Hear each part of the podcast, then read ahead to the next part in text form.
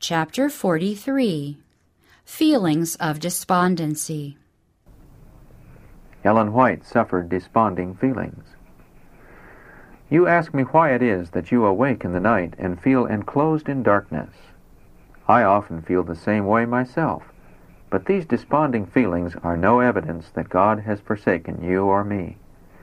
Gloomy feelings are no evidence that the promises of God are of no effect.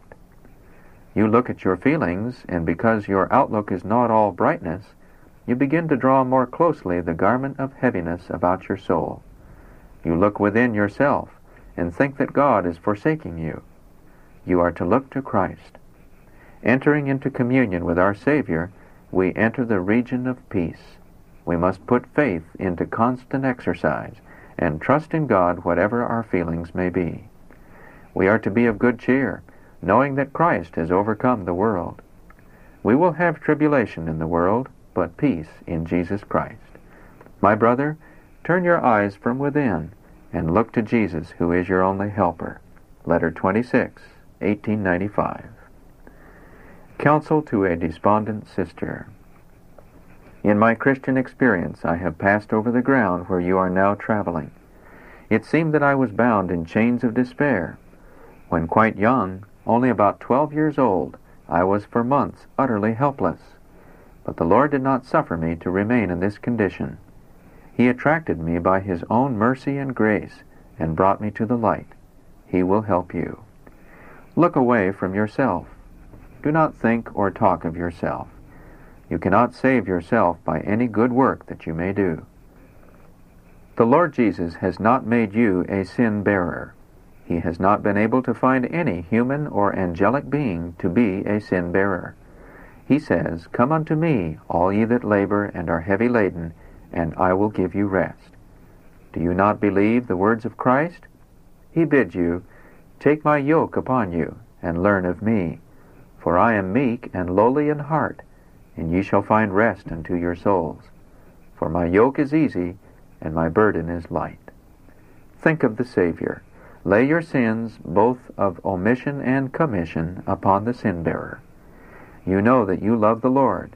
Then do not worry away your life because Satan harasses you with his falsehoods. Believe that Jesus will and does pardon your transgression. He bore the sins of the whole world. He loves to have the weak and troubled soul come to him and rely upon him. Seek God in simple faith, saying, I believe, help thou mine unbelief.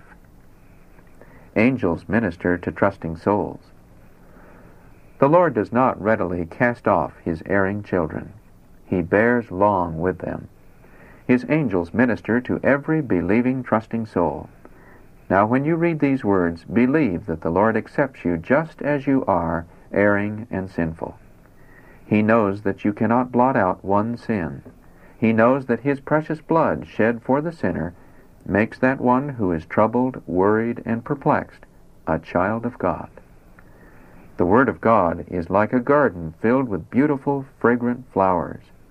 My sister, will you not pluck the flowers, the roses, the lilies, and the pinks of His promises?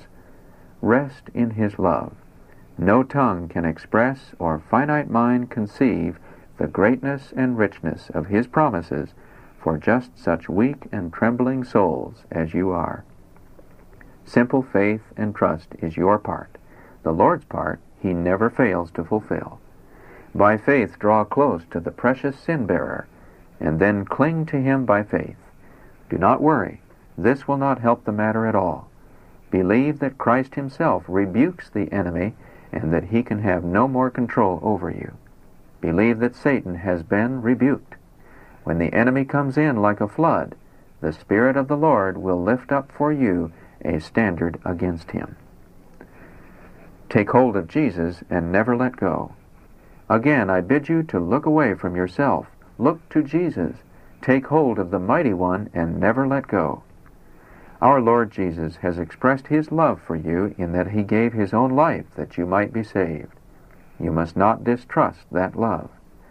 Do not look on the dark side. Be hopeful in God.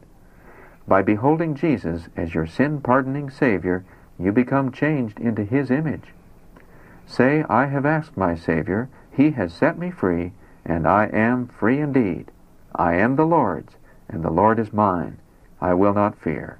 I know that He loves me in my infirmities, and I will not make Him sorry by showing that I distrust Him. I break with the enemy.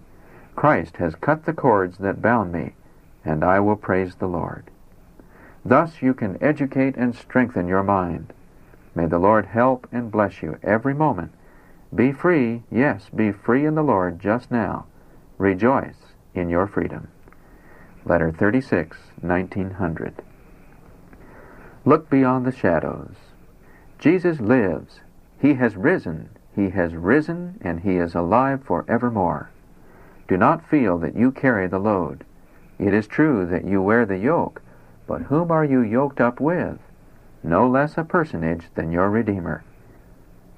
Satan will cast his hellish shadow athwart your pathway. You cannot expect anything else.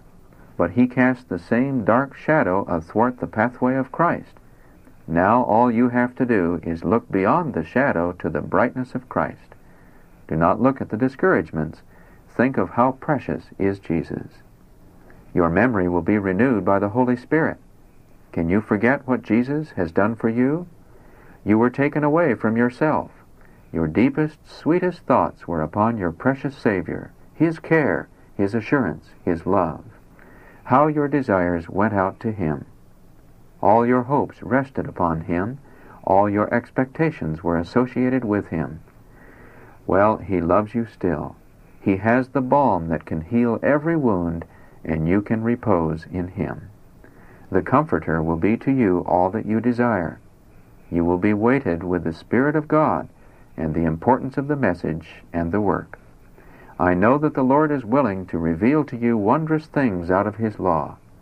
Oh, let all take knowledge of you that you have been with Jesus. Letter 30A, 1892. Face the light. I will not allow my mind to dwell on the dark side. Jesus has light and comfort and hope and joy for me. I want to face the light, that the brightness of the Sun of Righteousness may shine into my heart and be reflected to others. It is the duty of every Christian to shine, to shed abroad the light of the grace that Christ imparts. God would have me, even in my pain, praise Him, showing that I realize that His presence is with me. Romans 5.1 and 1 John 5:11 quoted. Manuscript 19, 1892.